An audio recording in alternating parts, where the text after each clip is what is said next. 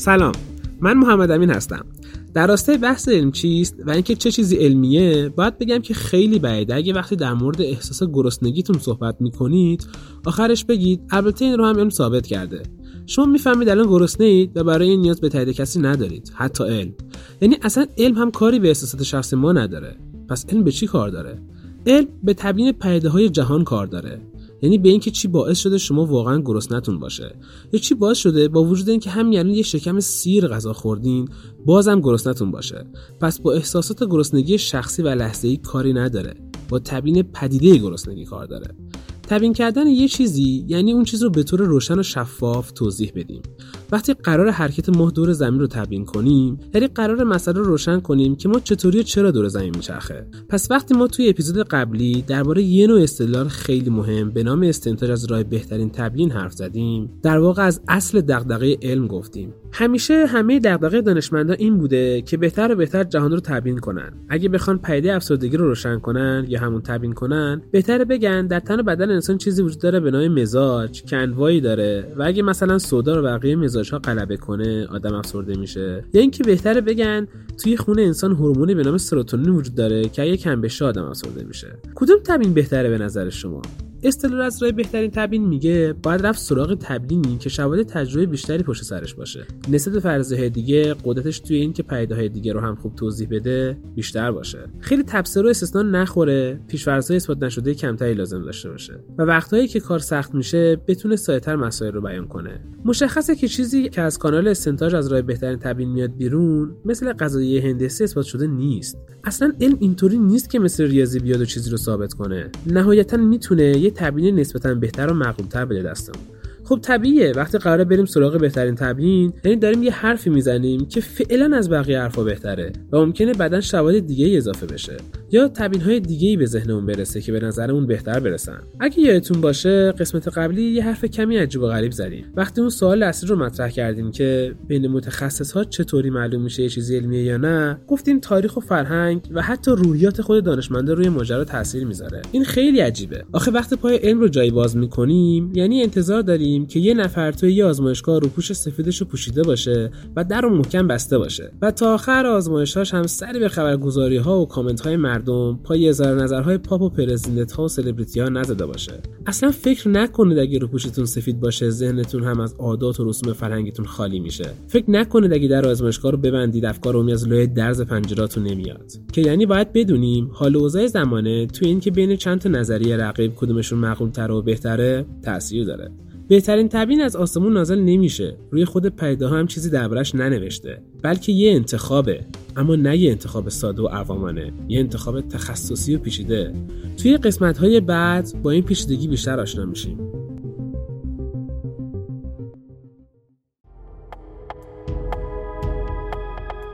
سلام، من نیما هستم. شما دارین به ایکست گوش میدین. ایکست برنامه صوتی ساخته شده توسط گروه ایوالپس که تلاشش انتشار مطالب علمی تو حوزه روانشناسی تکاملی به زبان ساده است.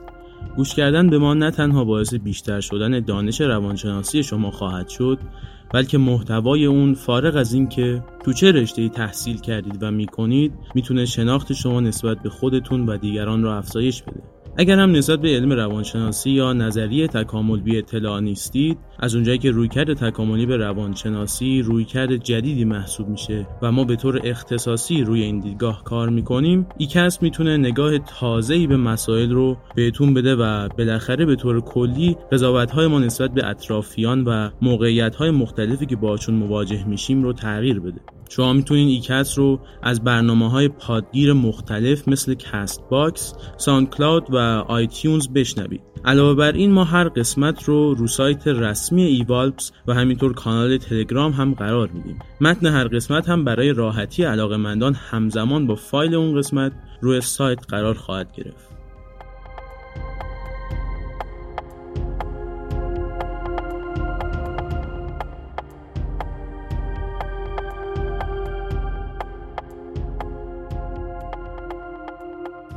خب بیاین این بخش رو با یه داستان شروع کنیم. ظهر روز سه‌شنبه هفت خرداد نود و هشت خبری در رسانه‌ها پیچید که همه رو شوکه کرد. محمد علی نجفی، شهردار سابق تهران، همسرش رو در آپارتمانشون با ضرب گلوله به قتل رسوند. در زمان اعتراف به قتل گفته بود که دلیل این اقدام فشار روانی و مشکلات خانوادگی بوده. از حواشی و حدس و گمانهایی که هول و هوش این اتفاق زده شده بگذریم، تقریبا همه معتقدیم عملی که محمد علی نجفی انجام داده شرورانه بوده. تو این قسمت از پادکست می‌خوایم بدونیم این طبقه بندی‌های خوب و بد از کجا میان؟ آیا خوب و بد محصول تکاملن؟ اصلا تعریف تکاملی خوب و بد چیه و اینکه ما چطور اعمال خوب و بد افراد رو ارزیابی میکنیم. اصل اول تکامل یعنی انتخاب طبیعی میگه ویژگی ها یا بهتر بگم ژن هایی که باعث میشن یک ارگانیسم زنده بمونه و به سن تولید مثل برسه به نسل های بعدی منتقل میشن و ژن هایی که حامل هاشون به سن تولید مثل نمیرسن از بین میرن. پس فرایند تکامل به ارزش های اخلاقی ما آدم ها اهمیتی نمیده. یعنی انتخاب طبیعی نمیاد بگی که خب تو یک نفر رو کشتی و این عملت اخلاقی نیست، پس نمیتونی ژن‌هات رو منتقل کنی به نسل‌های بعدی. این ماییم که میایم روی بعضی از محصولات تکاملی برچسب میزنیم و به یه سریاشون میگیم بد، به یه سریاشون میگیم خوب. به بیان تکاملی، عملی که برای شایستگی تکاملی یک فرد هزینه زیادی داشته باشه از نظر ما پلیده. شایستگی تکاملی یا سازواری بر اساس موفقیت یک ارگانیسم در بقا و تولید مثل سنجیده میشه. اما ما انسان‌ها به بیان تکاملی فکر نمی‌کنیم. در انسان‌ها یک سری مکانیزم‌های سنجشگر برای ارزیابی هزینه‌ای که یک عمل برای خودمون، بستگانمون و متحدانمون داره تکامل یافتن. در واقع ذهن ما در این ارزیابی‌ها سوگیری داره. در مورد آتش سوزی پلاسکو و بی‌مسئولیتی مسئولین چه احساسی داشتین؟ آیا در مورد حادثه یازده سپتامبر هم همچین حسی دارین؟ همونطور که خودتون احتمالاً حد زدین، هر چقدر قربانی‌ها و مجرم‌ها از نظر ژنتیکی به ما نزدیکتر یا در رسیدن به یک هدف مشترک متحدمون باشن، عمل انجام شده به نظرمون بدتر و پلیدتره. در مورد قضاوت درباره اعمال خوب هم همین قضیه صادقه که راجع به طبقه بندی خوبی جلوتر بیشتر صحبت میکنن. فراموش نکنید که اساس فرایند تکامل انتخاب طبیعیه. بنابراین اینکه این مکانیزم های سنجشگر به ما رسیدن نشون دهنده اینه که انسان ها در طول تاریخ تکاملیشون به همدیگه آسیب های فاحشی رسوندن و در نتیجه این آسیب ها این مکانیزم ها تکامل پیدا کردن. پس بیاین ببینیم چرا انسان ها به هم آسیب میرسونن. هر انسانی داستان یک تکامل موفقه و ما زندگیمون رو مدیون اجدادمون هستیم. اگه هر کدوم از اجداد ما در رقابت برای بقا شکست می‌خورد، ما الان اینجا نبودیم که این پادکست رو بسازیم و طبیعتاً شما هم نبودین که بهش گوش بدین. برای بردن در رقابت تکاملی دو استراتژی اساسی وجود داره. اولیش کسب بهترین منابع. اجداد ما همیشه مجبور بودن برای بقا با هم رقابت کنن چون میزان منابع محدود بوده. حالا چه این رقابت سر بهترین درخت موز جنگل بوده، چه سر انتخاب بهترین جفت. واسه همینم هست که ما آدم‌ها معمولاً خیلی دنبال رقابت و چشم و همچشمی هستیم و همیشه می‌خوایم بهترین منابع رو در اختیار داشته باشیم. این وسط اصلاً حواسمون نیست که این رفتارها رفتارهای تکاملی هستند. مثلا اگه پروین خانم بچه‌شو فرستاده کلاس زبان، من نه تنها بچه‌مو میفرستم کلاس زبان، بلکه کلاس شنا هم ثبت نامش می‌کنم. چون سرمایه‌گذاری روی بچه‌ها یعنی سرمایه‌گذاری روی نسلی که قرار نسل منو ادامه بده. دومین استراتژی تحمیل شرایط نامطلوب بر رقباست. منظورم از تحمیل شرایط نامطلوب به رقبا کارهایی مثل محدود کردن دسترسی دیگران به منابع، لکه‌دار کردن شهرتشون و صدمه زدن به خودشون یا خویشاوندانشونه. بنابراین انتخاب طبیعی سازگاری‌هایی رو برای آسیب زدن به دیگران ترجیح داده که در طیفی از آسیب‌های کوچیک مثل دزدیدن غذای دیگران تا آسیب‌های جبران ناپذیری مثل قتل قرار دارن. اما چرا قتل از نگاه تکاملی ترین عمله؟ چون اولا با کشته شدن قربانی تمامی شانس‌های تولید مثل در آینده رو از دست میده. دوما دیگه نمیتونه از بچه‌هاش حمایت کنه. سوما همسرش گزینه‌ای میشه برای بقای نسل رقبا. خب این نگاه تکاملی خیلی قشنگ نیست، ولی حقیقت حقیقت اینه که از نظر تکامل اگر همسر شخصی که به قتل رسیده با مادر دیگه ازدواج کنه، احتمال اینکه نسل اون مرد ادامه پیدا کنه بیشتره و اگه خود مقتول بچه‌ای داشته باشه احتمالش زیاده که توسط این ناپدری جدید آزار ببینه و بنابراین بقای نسلش مورد تهدید قرار میگیره. از زمانی که کشتن رقیب یکی از استراتژی‌های بقا شد، تکامل به سرعت مکانیزم‌هایی رو برای مقابله باهاش انتخاب کرد. مکانیزم‌هایی که بهشون میگیم مکانیزم‌های ضد آدمکشی، مکانیزم‌هایی مثل نجات پرستی، فرار کردن، توانایی فهمیدن نیت دیگر از زبان بدنشون و اضطراب غریبه که بین فرهنگ‌های مختلف رایج ترینه و حدوداً از هفت هشت ماهگی شروع میشه. همونطور که طبق نظریه تکامل در طبیعت اگر شکار سریع‌تر بشه و راه‌های بهتری برای پنهان شدن از دید شکارچی پیدا کنه، شکارچی هم قوی‌تر میشه. هرچی مکانیزم‌های دفاعی بهتر و پیچیده‌تر بشن، سازگاری‌های مربوط به قتل هم کاراتر میشن و این چرخه تکاملی همینطور ادامه پیدا میکنه. حالا کاربرد مکانیزم‌های سنجشگر و طبقه بندی خوب و بد برای ما چیه؟ انتخاب طبیعی باعث شکلگیری دو دسته‌بندی شناختی جهانی خوب و بد شده تا ما بتونیم انگیزه‌هایی رو که موجب کاهش یا افزایش شایستگی تکاملی ما میشن تشخیص بدیم. بذارین یه جور دیگه بگم. فرض کنین دختری توسط پدرخوانده‌اش مورد ضرب و شتم قرار میگیره.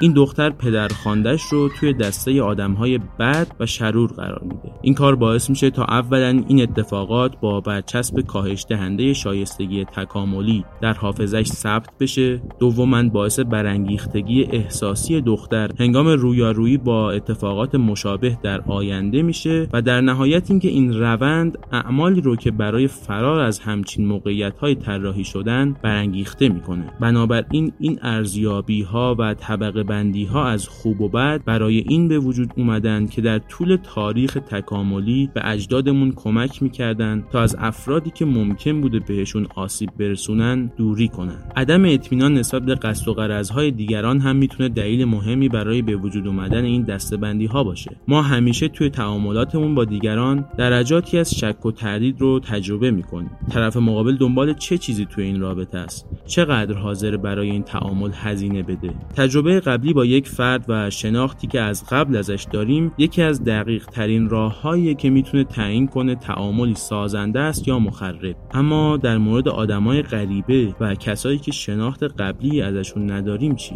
نظریه مدیریت خطا میگه در انسان‌ها سوگیری‌های شناختی استراتژیکی تکامل پیدا کرده که به اونها کمک میکنه تا از ضررهای زیادی که ممکنه از جانب بقیه آدم‌ها ببینن اجتناب کنن. دلواپسی و اضطراب مادام العمری که نسبت به نیات غریبه‌ها داریم، مخصوصاً مردهای غریبه، شاید یک سوگیری شناختی باشه که از ما در برابر اشخاصی که ممکنه به خاطر سود خودشون به ما ضرر بزنن محافظت میکنه. در واقع همین استریوتایپ ها و کلیشه ها هستند که در شرایطی که نمیتونیم اطلاعات کافی از طرف مقابل و قصدش به دست بیاریم تعیین میکنن چه کاری انجام بدیم و از خطرات احتمالی حتی به قیمت از دست دادن یک رابطه خوب جلوگیری کنیم. اما اعمال افرادی که در دسته بدها قرار میگیرن چطور ارزیابی میشن؟ عملی که ضررش بیشتر از سودش باشه در دسته بدها قرار میگیره، اما اگر ضرر با سود برابری کنه به احتمال زیاد از نظر خیلی ها عمل بدی نیست. مثلا وقتی تو سریال شرلوک شخصیت اصلی سریال یعنی شرلوک برای نجات دادن زندگی دوستش جان و همسرش مگنسن رو کشت، ما ازش به خاطر قتلی که مرتکب شده بود متنفر نشدیم، برای اینکه ارتکاب به قتل برای دفاع از خود یا دیگران از نظر خیلی ها شرورانه نیست. همچنین عمدی بودن عمل با میزان شرارتش رابطه مستقیمی داره. قتل غیر عمد مجازاتش اعدام نیست. این مکانیزم های روانی که باعث میشن ما افراد رو در دسته بدها قرار بدیم و دیدیم که خیلی جاها هم برای ما کاربرد دارن میتونن وسیله استثمار دیگران بشن. چطور؟ مردم از این مکانیزم ها برای تشکیل اتحادها استفاده میکنن. اتحادهایی که هدفشون رقابت کردن با با گروه حریف و آسیب زدن به اونهاست. مثلا همونطور که جورج بوش در دوران ریاست جمهوریش از برچسب محور شیطان برای تشکیل ائتلاف علیه القاعده استفاده کرد، اسامه بن لادن هم برچسب شیطان رو به ایالات متحده زد تا اون هم همون کار رو انجام بده که جورج بوش قصدشو داشت، یعنی تشکیل ائتلاف. برچسب بد و شرور زدن روی گروه دیگه موجب میشه اولا افراد بیشتری ترغیب بشن به گروه خودی بپیوندن که این اضافه شدن افراد به زبان تکامل یعنی صدمات بیشتر به شایستگی تکاملی افراد گروه مقابل. دوما این برچسب هر عملی رو علیه گروه مقابل برای افرادی که خودشون در اتحاد مشترکی ندارن توجیه میکنه و بنابراین احتمال مخالفت این افراد با اعمالی که متحدها انجام میدن کمتر میشه. ریچارد داکینز، زیستشناس تکاملی و نویسنده‌ای که همیشه نظراتش جنجال برانگیز بوده، در مورد دین میگه دین میتونه باعث ترویج بدی بشه. منظور من این نیست که دین خودش میتونه انگیزه‌ای برای جنگ، قتل یا حملات تروریستی باشه، بلکه دین برچسب اصلیه، برچسبی که دو گروه رو در مقابل هم قرار میده، ما و اونها. داستان تکامل بدی و شرارت رو با هم بررسی کردیم، اما آیا میتونیم داستانی شبیه به تکامل بدی برای خوبی هم داشته باشیم؟ خیلی کلی و خیلی ساده، وقتی شما از کسی مهربونی میبینید به اون آدم میگین آدم خوب. اما به بیان دیگه، یعنی به بیان تکاملی، مردم وقتی از کسی سود و منفعت در جهت افزایش شایستگی تکاملی دریافت میکنن، اون آدم رو خوب ارزش گذاری میکنن. دانشمندای تکاملی سه مکانیزم برای منفعت رسوندن به دیگران تعریف میکنن. اولین مکانیزم نودوستی به خویشاوندان ژنتیکیه، دومی نودوستی به نسبت به دوستان یا متحدانه و سومی هم نودوستی هست که نسبت به کسایی انجام میشه که نه دوست محسوب میشن و نه خویشاوند، بلکه صرفاً هزینه‌ای برای شخصی که نودوستی رو انجام میده نداره. والدینی که از عمر خودشون برای بچه‌هاشون میگذرن نودوستی نوع یک رو انجام میدن، دوستایی که توی زندگی تو سختی‌ها از همدیگه حمایت میکنن نودوستی نوع دو رو انجام میدن و اگه من شما رو سوار ماشینم کنم و به دانشگاه برسونم وقتی که خودم هم به هر حال دارم میرم اونجا، نودوستی شماره سوم رو انجام دادم. اما یه سری اعمال دیگه‌ای هم هستن که باید اونها رو از انواع نودوستی که گفتیم جدا کنیم. خوبی‌های بلاعوض، سربازی که توی جنگ خودش رو به سمت نارنجک پرتاب میکنه، از خودگذشتگی مادر ترزا برای کمک به دیگران و آتش نشانی که جون خودش رو برای نجات دیگران به خطر میندازه، همه اینها کارهایی هستن که در نظر اکثریت آدم‌ها از ارزش والایی برخوردارند و قطعاً در طبقه بندی خوبها قرار میگیرند. در نهایت اینکه به طور کلی همون نکته هایی که در مورد طبقه بندی بدی و شرارت گفتم، در مورد طبقه بندی نیکی هم صدق میکنه. ما نیت آدمها رو هم توی ارزیابیمون از کار خوبشون در نظر میگیریم. اگه کسی از خوبی که میکنه سود ببره، ارزش کارش در نظرمون کمتر میشه و همونطور که همیشه عده‌ای هستند که از استثمار طبقه بندی بدی سود میبرن، عده‌ای هم از سازگاری هایی که برای سودرسانی به دیگران طراحی شدن در جهت منافع خودشون استفاده میکنن.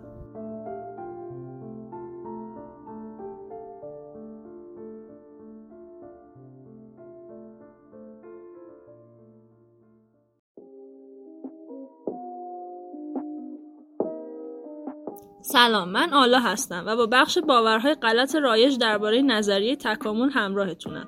این هفته قراره درباره جبرگرایی ژنتیکی که نتیجهش باور به اینه که هر چیزی که توی فرآیند تکامل ایجاد شده و سازگاری‌های ژنتیکی ما رو تا اینجا ایجاد کرده ثابتن و نمیتونیم تغییر بدیمشون صحبت کنیم. سوال اینه، آیا ما محکومیم به هر چیزی که تکامل ایجاد کرده؟ راستش نه. بذارید با جبرگرایی ژنتیکی شروع کنیم. جبرگرایی ژنتیکی چی میگه؟ توی نظریه تکامل مطرح میشه که صفات وراثتی زیستی موجودات به مرور زمان بین نسل‌ها تحت تاثیر عوامل مختلف مثل انتخاب طبیعی و جهش ژنتیکی دچار تغییر میشن و این یعنی هر اتفاقی هم که در ژن‌های ما بیفته و تغییرات جدیدشون به نسل‌های بعدی هم میرسه و باز یه سری تغییرات توی نسل‌های بعدی پیش میاد و به بعدی‌ها منتقل میشه و همینطور الالعبد هی ویژگی جدیدها با ویژگی‌های قبلی نسل به نسل میره جلو.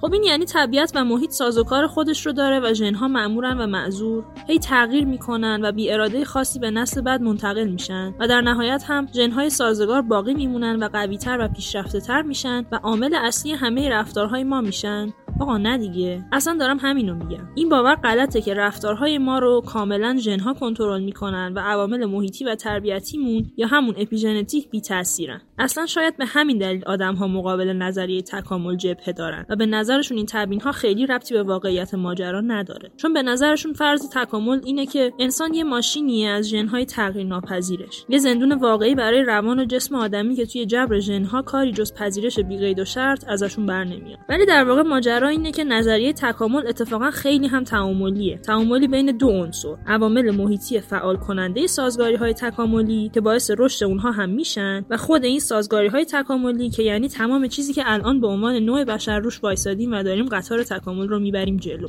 مثل حساسیتمون به اشیای تیز، احساس خطر کردنمون و دوری از موارد خطرناک برای جسم یا روان و هیجان‌هامون که توی اپیزود قبلی این هیجان‌ها و سازوکارهاشون رو مفصل براتون باز کردیم. یه مثال بزنم، توانایی بدنتون برای زخم شدن و خوب شدنش رو ببینین. دو روی یه سکن اینا. تا وقتی خراشی روی پوستتون ایجاد نشه زخمی نمیشین. از طرفی تا وقتی هم زخمی نشین توانایی‌های دیگه بدنتون برای بهبود اونها فعلا بلا استفاده باقی میمونه. یعنی اینجوری میشه که به محض اینکه پوستتون خراش برداشت و زخمی ایجاد شد، خون میاد و حفره زخم رو پر میکنه. اول برای اینکه از عفونت و ورود میکروب جلوگیری کنه و دوم برای اینکه زمان بخره تا پوستتون وقت داشته باشه خودش رو جمع جور کنه و خوب بشه. توی همین مثال اصلا توانایی زخم شدن و بعد از اون هم لخته شدن خون و الی آخر هم در تعامل با محیطه که کارکرد داره و برای همین شکل گرفته. شما تا نخوری به یه چیز تیز که زخم نمیشی. سازگاری هایی که دیدین اینجا دقیقاً زمانی وارد عمل شدن که لازم بود. شرایط اضطراری. کل داستان این رو میرسونه که توانایی ها، ایرادات و نقص هایی که ما به خاطر ژنتیکمون داریم همیشه وجود دارن و فقط زمانی بارز میشن که ما ازشون آگاه میشیم که یک سری شرایط بیرونی و محیطی و قطعاً تربیت اونها رو فعال کرده باشن. داستان همینجا تموم نمیشه و دقیقاً تفاوت شرایطی که توشون قرار میگیریم و در عین حال یونیک بودن هر وضعیتی نوع تعامل عناصر رو با هم تغییر میده و در نتیجه فرآیند تکاملی ریز ریز و خیلی نرم و زیرپوستی کم کم در نوع تعامل این عناصر اتفاق میفته و این رو هم در نظر بگیرید که هر گونه‌ای طی روند تکامل شامل تغییراتی شده. پس نوع تعاملش با محیط نسبت به نسل‌های پیشینش متفاوت خواهد بود. یعنی اینطوری نیست که شما هیچ تفاوتی با اجداد نخستی گذشته نداشته باشی و با توجیه خب این طبیعت منه و تکامل من رو اینطوری شکل داده بود دوی تو خیابون غیرتی بازی در بیاری واسه خانوادت و بقیه. این از این. اما این باور چی رو به دنبالش میاره؟ باوری که میگه از تکامل ناشی شده پس نمیتونیم عوضش کنیم. باید بگم که نه خیر. درسته که ژنتیک و ژن‌های هر انسانی از تولدش باهاش هست و همونه تا مرگش و درسته که این آدم نقشی نداشته توی انتخاب کردن ژن‌هاش. در این حال اینم هست که موقعیت بیرون از آدم و شرایط محیطی مکانیزم‌های خاص خودشون رو دارن و یه جورای خارج از اراده ما عمل می‌کنن. حالا اینکه تعامل بین این دو محیط هم دست ما نیست و همچنان ما انتخاب نکردیم کدوم ویژگی‌های سازگاری تکاملی بهمون برسه و چقدر، اینها رو هم اضافه کنید به این موارد. ولی باها مخالفت نکنین. هنوزم میگم نه. داریم میبینیم انسان هم تربیت پذیره و هم رفتارش مدام داره عوض میشه و تغییر میکنه. حالا میگین چرا؟ براتون میگم. اولا که تکامل همچنان ادامه داره. همونطور که گفتم شما همون نخستی دو میلیون سال پیش نیستی و همچنان همگی نسل به نسل در حال تغییری. این تغییرات هم فقط شامل ویژگی‌های آناتومیک شما نمیشه که اگه میشد پس ما اینجا داشتیم چیکار میکردیم با روانشناسی تکاملی؟ تازه سازگاری‌های تکاملی شما بهتون این امکان رو دادن که توی شرایط اطرافتون هم تغییر ایجاد کنید. خب این خودش متقابلاً باعث تاثیر توی روند تکاملمون میشه بازم. درسته؟ نمونه‌ش هم استفادهتون از کلاه و تجهیزات ایمنیه. موقعی که دوچرخه سواری می‌کنین یا استفاده از همین تجهیزات موقعی که ورزش‌های دیگه‌ای انجام میدین. دوماً طبق نظر دیوید باس ما در صورت آگاهی پیدا کردن به ریشه‌های تکاملی رفتارهامون میتونیم به یه توانایی نسبتاً خوبی برای تغییر اونها دست پیدا کنیم. یعنی یه شکلی از عملیات رو پیدا کردیم که شاید بقیه حیوان‌ها ندارن. برای همینه که میگیم به یک کس گوش بدین دیگه. او راستی دقیقاً توی رفتارهای اجتماعیمون هم داریم همین کارها رو کم و بیش انجام میدیم. رفتارهایی که مدام در تغییرن و مطابق با شرایط تنظیمشون می‌کنیم. اگه بخوام یه جمع‌بندی با نگاهی به متن اصلی ایکست این هفته بندازم، باید بگم درست فهمیدین.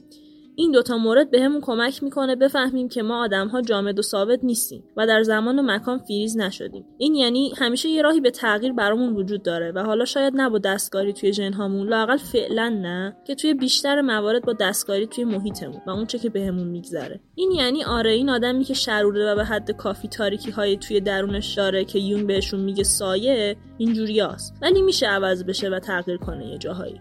احتمالاً از همینجاست که میتونیم نقش تمام ایده پردازی‌های رفتارگراها برای اصلاح و تغییر رفتارهای ناخوشایند و نه چندان خوبمون به رفتارهای بهتر رو بفهمیم. و بازم من فکر می‌کنم از اینجا به بعد نگاهتون عوض میشه به کل موضوعات اخلاقی که فلاسفه مدت زیادیه که دارن در موردش حرف میزنن و بهشون میپردازن و جهان ایدئالشون رو با ابر انسان اخلاقی تربیت شده معنا میکنن.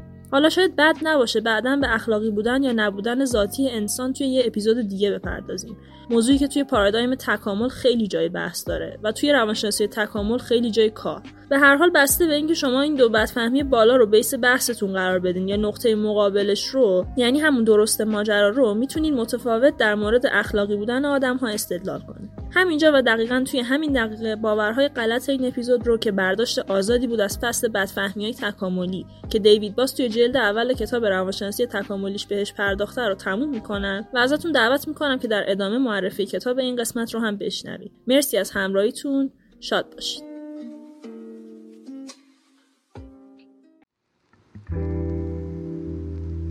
سلام، من مریم هستم. سلام، من زهرا هستم.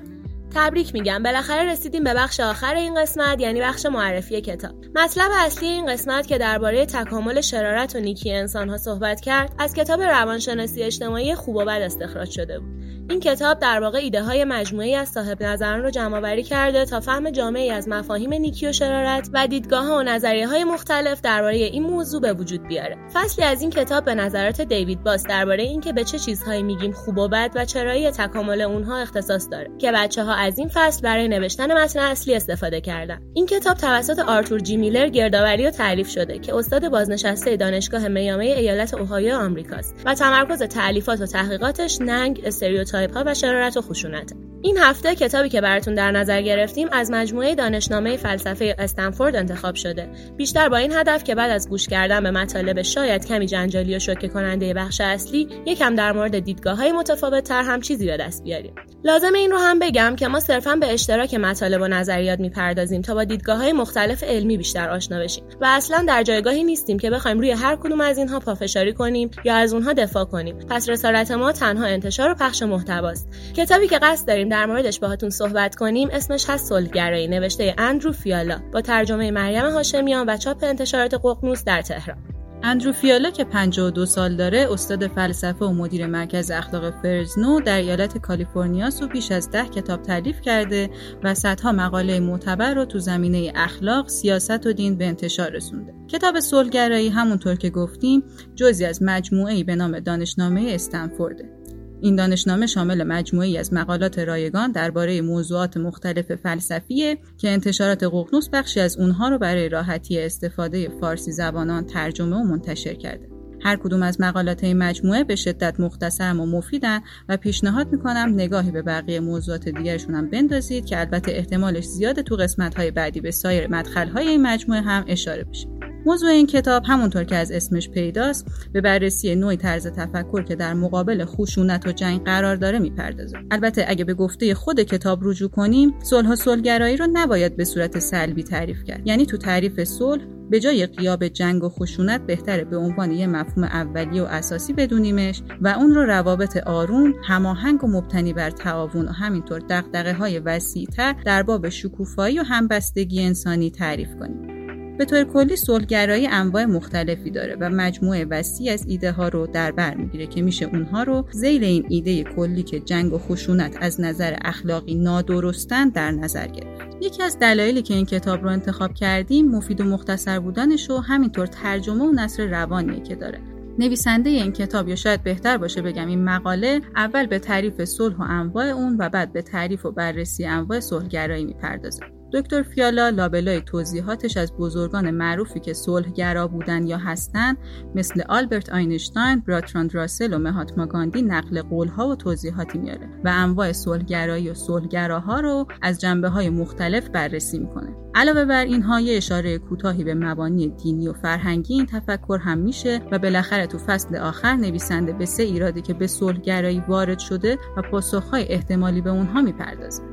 خیلی ممنونم از اینکه به ما گوش دادید و امیدوارم از این قسمت لذت برده باشید. نظرات و پیشنهاداتتون رو برامون کامنت بذارید و فراموش نکنید صفحات ما رو در اینستاگرام، تلگرام، توییتر، فیسبوک، لینکدین و پینترست دنبال کنید. علاوه بر این به سایت رسمی ایوالپس با آدرس ای والپس دات او آر جی هم سری بزنید. شما میتونید ایکست رو از طریق اپلیکیشن‌های پادگیر مثل ساند کلاود، کاست باکس و آیتیونز و همینطور کانال تلگرام و سایت ایوالپس بشنوین و دریافت کنید. ضمناً متن هر قسمت هم همزمان با انتشارش روی سایت قرار میگیره. بازم ممنونیم هم از مخاطبان عزیزمون و هم از کانال‌ها و نهادهایی که از ما حمایت کردند و ما رو نشر دادن. شب و روزتون خوش.